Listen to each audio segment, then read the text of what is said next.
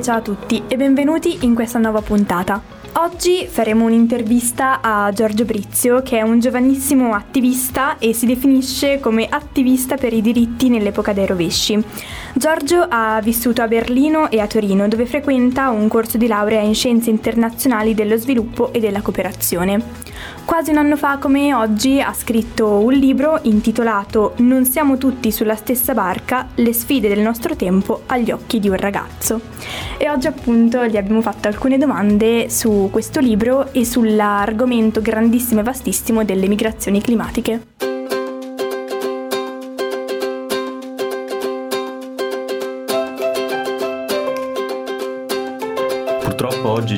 Non qui con noi in studio perché l'attività da attivista non si ferma quasi mai ed è per via del suo libro sempre in giro a pubblicizzarlo, quindi abbiamo deciso comunque per fare l'intervista di inviargli le domande a cui appunto ci risponderà tramite un formato audio.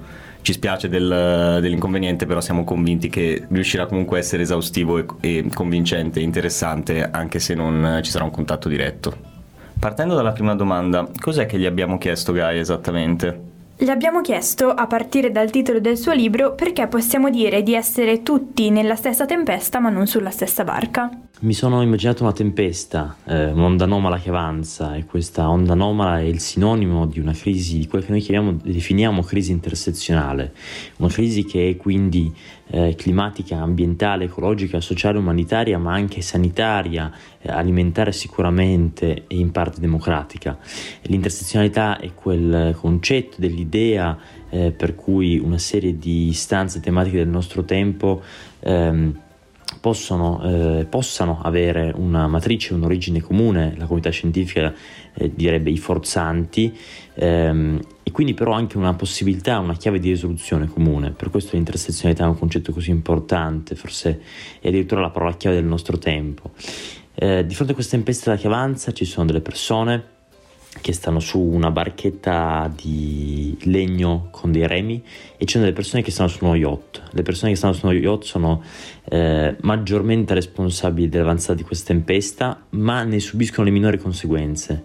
Si potrebbero citare molti dati, io penso sempre a quello più impressionante, il dato delle 100 aziende, cioè il fatto che ci siano eh, 100 aziende eh, da sole in tutto il mondo su un pianeta di 8 miliardi di abitanti quasi ad essere responsabili da sole del 71% delle emissioni a livello globale questo chiaramente. Eh, penso alla non redistribuzione della ricchezza penso al fatto che l'1% più benestante della popolazione detiene la stessa ricchezza del 50% più povero. Eh, penso a, a per, per, citare un qualcosa di più recente la, anche lì non redistribuzione dei vaccini. Eh, il fatto che anche in questi giorni, mentre parlo, ehm, i paesi europei stiano buttando via, eh, in alcuni casi, in alcuni giorni, milioni di dosi scadute, ehm, quando potrebbero invece eh, darle con largo anticipo a, a paesi eh, che non ne hanno sufficienza ehm, e così via. Eh, ci sono delle persone di fronte a queste tempeste che invece stanno, come dicevo, su questa zattera di legno e, ehm, e sono sicuramente eh, molto poco responsabili della tempesta che avanza ehm, e ne subiscono le maggiori conseguenze. Eh, basti pensare al Bangladesh, il Bangladesh è forse il più colpito dalla crisi climatica, il paese più colpito dalla crisi climatica in assoluto, eppure il paese che ha il numero eh, pro capite di emissioni più basso al mondo. E questa è quella che noi definiamo eh, ingiustizia climatica e deriva dal fatto che per fortuna o purtroppo in questo caso eh, il mare e l'atmosfera non eh, hanno, non abbiano confini. Ehm, quindi smettiamo per favore di dire che non siamo tutti eh, che siamo tutti sulla stessa barca perché non è così appunto. Ehm, ma piuttosto questa, questa barca costruiamola insieme. Eh, possiamo far salire tanta gente a bordo di questa imbarcazione, eh, tanti e tanti devono eh, salire a bordo affinché la, navi- la, la traversata, ecco, la navigazione sia possibile. Ehm, solo se eh, saremo in tanti a remare lungo la stessa rotta eh, riusciremo a contrastare lo strapotere di alcune aziende, alcune mh, mm, che, che citavo in parte già prima. Um, e possiamo navigare insieme lungo questa rotta. Eh, credo che adesso più che mai ci sia davvero bisogno di farlo. Poi Lorenzo, sappiamo tutti che le cause dei fenomeni migratori sono molte e sono complesse. Sappiamo che la crisi climatica è sicuramente una di queste. Sì, lo scenario che ci si prospetta è abbastanza preoccupante. Parliamo di 135 milioni di persone che nei prossimi 30 anni saranno costrette a lasciare la propria terra a causa del degrado delle terre e della siccità. Quindi Giorgio, ti chiediamo, anche se non di persona, cosa intendiamo per migrazioni climatiche? Cosa intendiamo per migrazioni climatiche? È un concetto relativamente nuovo di cui si parla solo da qualche anno. Eh, affrontare il tema delle migrazioni climatiche già solo eh, 5-10 anni fa sarebbe stato eh, da pazzi o da visionari. Ecco, per fortuna oggi eh, non è così, perché se è vero che tante cose non sono cambiate, pensiamo anche solo alla curva delle emissioni che continua imperterrita eh, ad aumentare, quindi stiamo andando esattamente nella direzione opposta rispetto a quella in cui dovremmo andare. Ecco, eh, ci sono invece delle cose che sono cambiate da quando sono scesi in piazza i grandi movimenti per il clima, da quando c'è Fridays for Future e non solo. E una cosa che è cambiata è eh, l'attenzione verso quei temi eh, la reazione dell'opinione pubblica e quindi oggi è possibile parlare apertamente di eh, migrazioni climatiche, di, quindi di, più che di migrazioni e di migranti climatici, la, l'espressione corretta sarebbe quella di profughi climatici, appunto, persone che sono costrette a lasciare la propria terra natia eh, per motivi legati al, al, clima, quindi possiamo pensare eh, alla siccità, all'innalzamento del mare, ehm, a, ancora a delle conseguenze eh, altre dei cambiamenti climatici o eh, a fenomeni meteorologici eh, estremi o avversi, eh, ma anche a delle devastazioni ambientali. Um, partiamo da qui allora, eh, perché um, visto che citavo prima alcune delle aziende, ci sono eh, I tre settori più inquinanti del pianeta sono del, quello legato all'industria dei combustibili fossili, quello legato alla produzione di cibo e, e il settore della moda.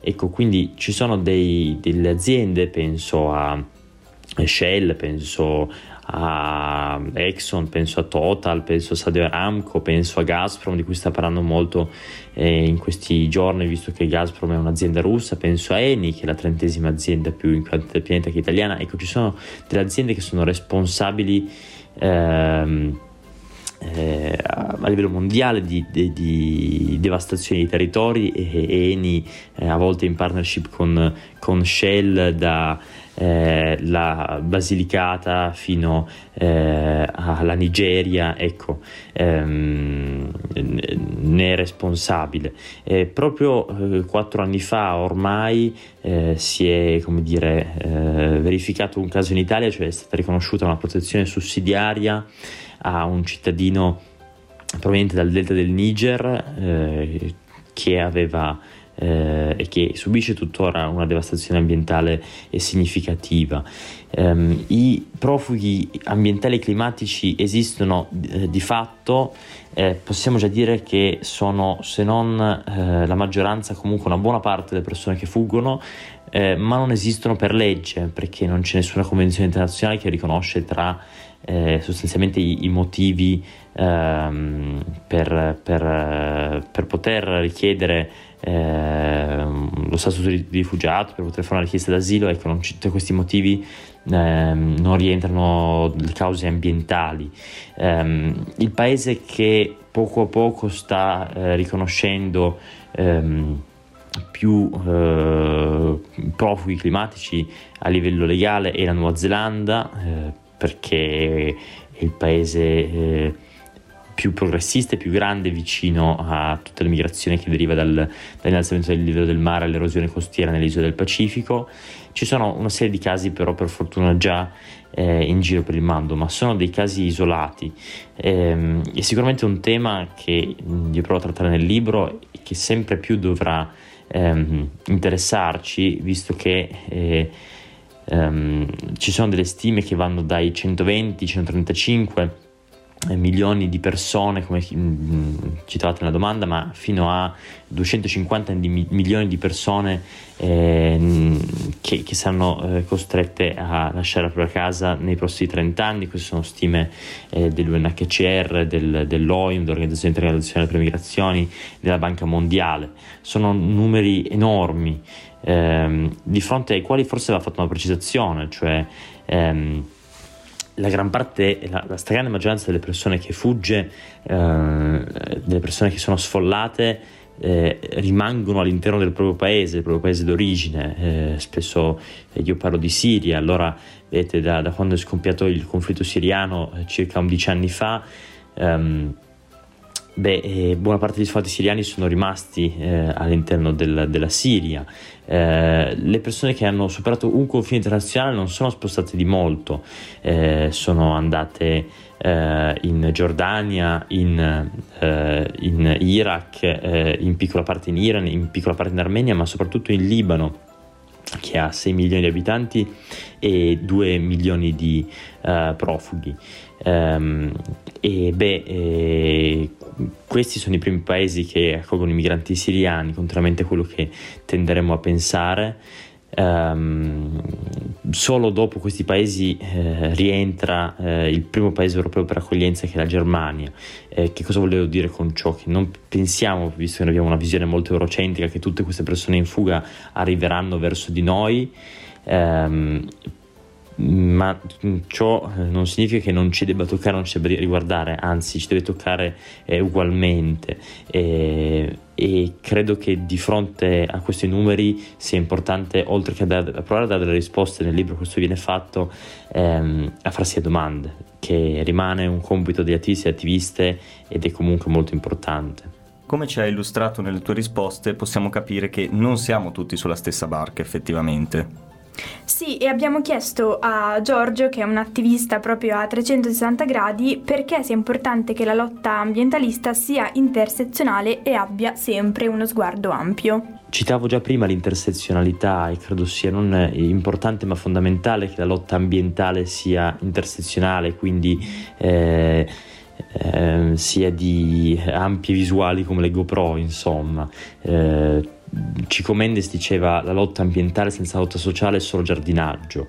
È importante far capire che eh, gli ambientalisti, le persone che si occupano di clima e di ecologia non sono delle persone eh, magari un po' hippie che abbracciano gli alberi ehm, e, e, vogliono magari eh, far rimettere mh, mm, e togliere il lavoro a alcune persone ehm, per un uh, certo tipo di, di, vantaggio, per un certo tipo di, di, tipo di battaglia ambientale. Um, e quello che vogliamo fare invece con la transizione energetica ed ecologica è eh, in realtà portare più lavoro, perché la transizione energetica porta posti di lavoro, ma riconvertire sia un sistema di produzione eh, che è tossico, eh, sia un modus operandi eh, e una serie di eh, aziende o esperienze sui territori eh, sono, ho avuto l'occasione di, di, recente di andare a Taranto, ecco, eh, la questione dell'ex Silva, eh, di quella che prima si chiamava eh, ArcelorMittal e oggi è Acciaierie d'Italia, pone eh, la, degli accenti e dei quesiti interessanti. Ehm, sicuramente eh, transizione ecologica è l'anagramma di sognatori eccezionali e questo significa che dobbiamo essere veramente bravi a, ehm, da una parte, eh, portare delle proposte e far capire che eh, alcune proposte invece già ci sono. Ehm, in tutto ciò però come dicevo prima, credo sia eh, fondamentale ehm, far capire che eh, navighiamo con una serie di altre realtà, una serie di altri movimenti, gruppi di quartiere, ehm, organizzazioni e associazioni lungo la stessa rotta, eh, non eh, solo in modo funzionale, non solo perché se siamo uniti, unite possiamo cambiare le cose, eh, ma proprio perché eh, dobbiamo accorgerci che i temi che come realtà che ho citato eh, stiamo affrontando magari da decenni e che sono sempre state considerate dai media mainstream ehm, come eh, delle scatole chiuse, sono invece temi che hanno tanto a che fare. Io cito spesso il, lo studio di Amnesty International su come estendere i diritti, soprattutto nei eh, regimi eh, ancora autoritari, porti a diminuire le emissioni di CO2 eh, sembrano due cose scollegate, non lo sono affatto e quindi ecco che in questa cornice eh, la giustizia climatica, la parità di genere, eh, la lotta per un eh, salario minimo eh, piuttosto che ancora la questione delle migrazioni sono assolutamente intrinseche.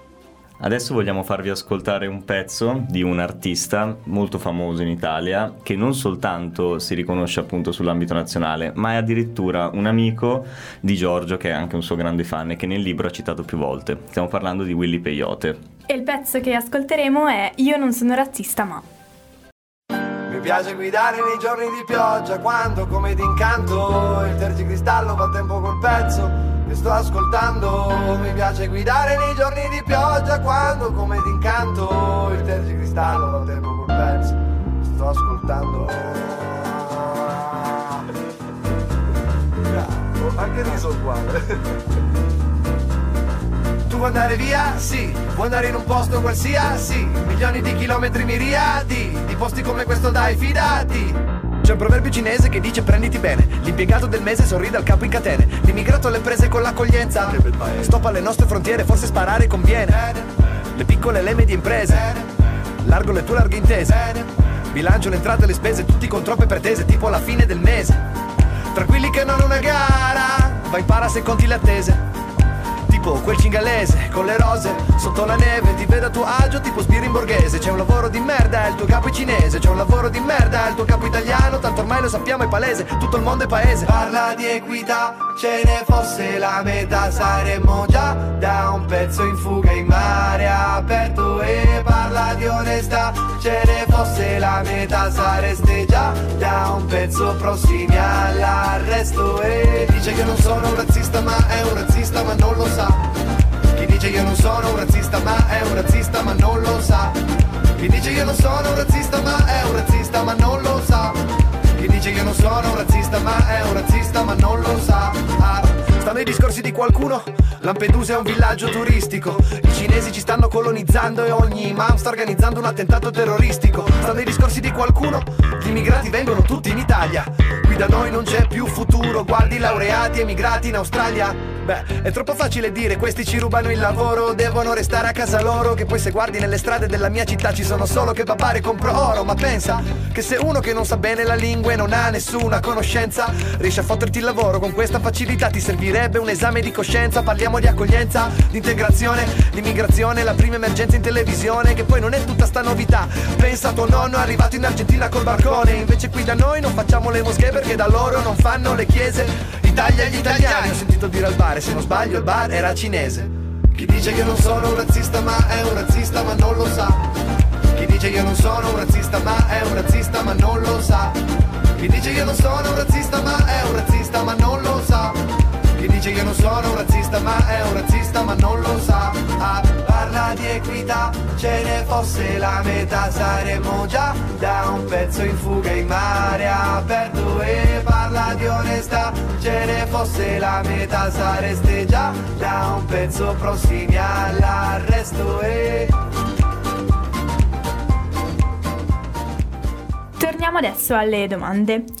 Secondo i dati della Banca Mondiale dell'ultimo report di Anti-Slavery International, non solo nel 2050 dovremo fronteggiarci con il problema della gestione di 216 milioni di migranti climatici, ma molti di questi rischiano di entrare nei circuiti dello sfruttamento e dello schiavismo moderno. Non esistendo uno status giuridico internazionale che riconosca i rifugiati climatici e i loro diritti allo stesso modo, di per esempio da chi fugge da guerre o persecuzioni. Cosa deve fare la politica e che cosa deve fare il nostro movimento?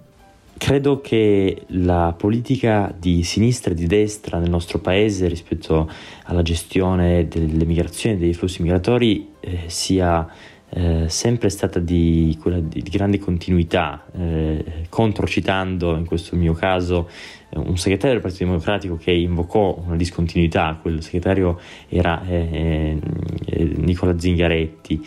Ehm, invece credo, io mi occupo principalmente di Mediterraneo, di Mediterraneo centrale, quindi quell'area che sta tra il sud eh, della Sicilia il nord della Tunisia e la Libia, che è divenuta negli ultimi dieci anni la frontiera più alta del pianeta. Ecco, che, credo che rispetto al Mediterraneo centrale ci sia stata da parte della politica istituzionale eh, un approccio di grande continuità, sin dalle prime leggi sull'immigrazione, quindi sin dalla Turco Napolitano e poi con diversi eh, governi che sono succeduti, diversi eh, presidenti eh, del Consiglio e i diversi signori che eh, hanno occupato il posto al Viminale. Penso ehm, a Maroni, penso a Minniti, eh, penso a quel signore innominabile fino poi all'attuale ministra Lamorgese. Um, io credo che tutto si basi su un concetto sbagliato, mi sento un po' estremista a dire questa cosa, ma più la dico più ci credo, cioè il fatto che esistono i migranti serie A e i migranti serie B, dei migranti che noi riteniamo degni di ottenere un, qualche tipo di protezione, quindi quelli che apparentemente scappano da un conflitto, e dei migranti di serie B, che sono invece dei profughi, dei migranti economici, li definiamo. Eh, prima non li definiamo neanche migranti, li chiamavamo solo clandestini. Eh, poi per fortuna eh, credo che, che, il merito di questo cambio di, di, di, di dire, linguaggio eh, vada, eh, meriti di essere attribuito a Papa Francesco che con la sua visita a Lampedusa ha iniziato poi a parlare di eh, migranti. E da lì questa, questa parola si è un po' imposta eh, nell'opinione pubblica e sulle testate ehm, e credo che la chiave sia umanizzare le persone che attraversano eh, non solo il nostro mare ma anche eh, i tanti eh, punti di accesso non accesso di quella che sta diventando sempre più la fortezza Europa. Um, io mh, mm, sono ormai convinto che le persone soprattutto con la diffusione delle tecnologie di internet negli ultimi anni eh, in Centrafrica e in Nord Africa eh, sappiano che cosa accade nel deserto del Sahara, sappiano cosa accade in Libia, eh, in quell'inferno che è l'inferno libico, sappiano eh, che eh, il Mediterraneo è divenuto negli ultimi dieci anni una, eh, una, una, un cimitero a cielo aperto senza tombe, senza lapidi. Ehm, e se comunque si mettono in viaggio, ecco perché io credo eh, che lo facciano perché non hanno grandi alternative. E, e, come abbiamo visto comunque buona parte delle persone che fugge dalla propria casa spera di tornarci eh, il prima possibile quindi non si allontana molto. E se invece queste persone si allontanano molto è perché credono di non avere più possibilità di, di vita, di permanenza eh, dove eh, una vita avevano provato a costruirla.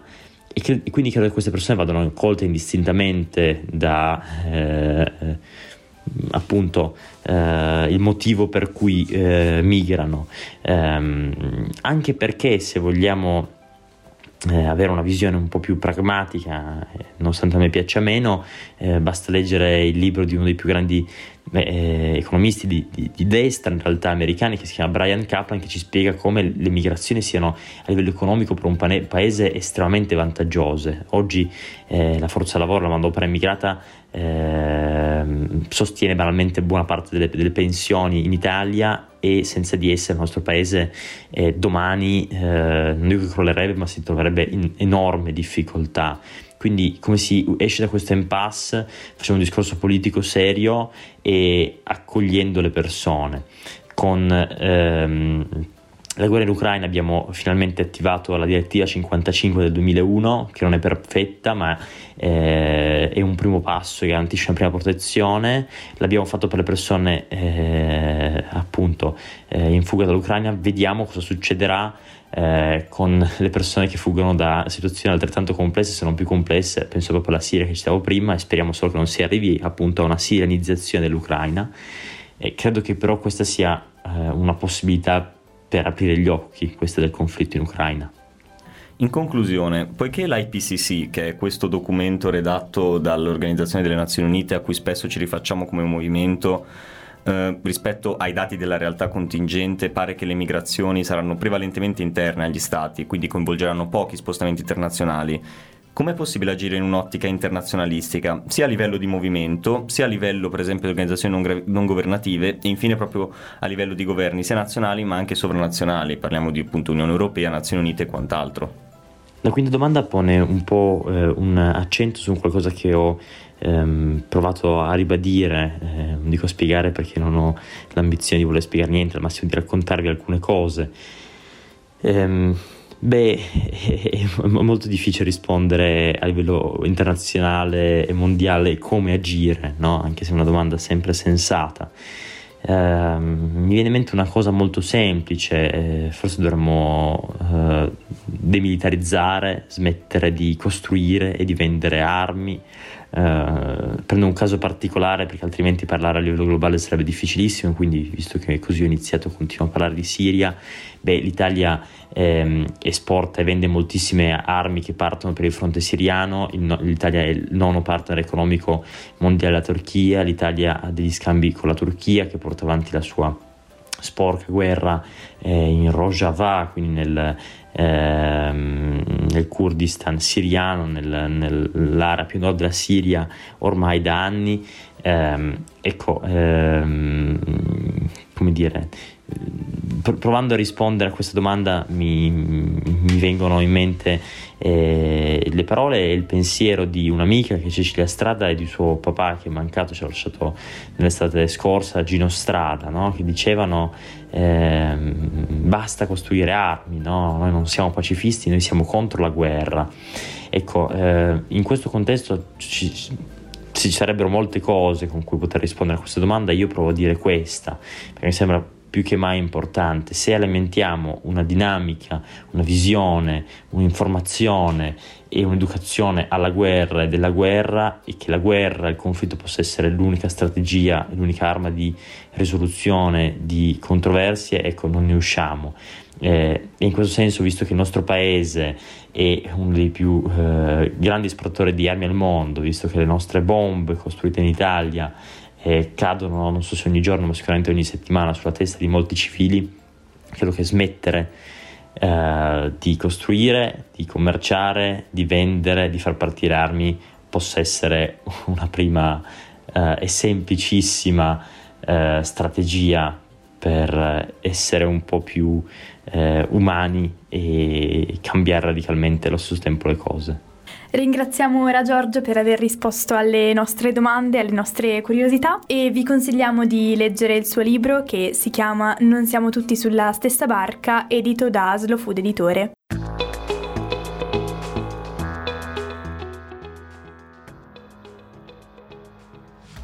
Conclusione della puntata vi ricordiamo che potete reperirla sul sito di Young Radio e su tutti i maggiori aggregatori eh, di podcast come ad esempio Spotify, mentre se volete continuare a seguirci anche su Instagram ci trovate come Fridays for Future Monza, mentre Young Radio la trovate come Y Radio e vi rimandiamo alla prossima puntata che sarà tra due settimane. Ciao a tutti e a tutte da Lorenzo e Gaia.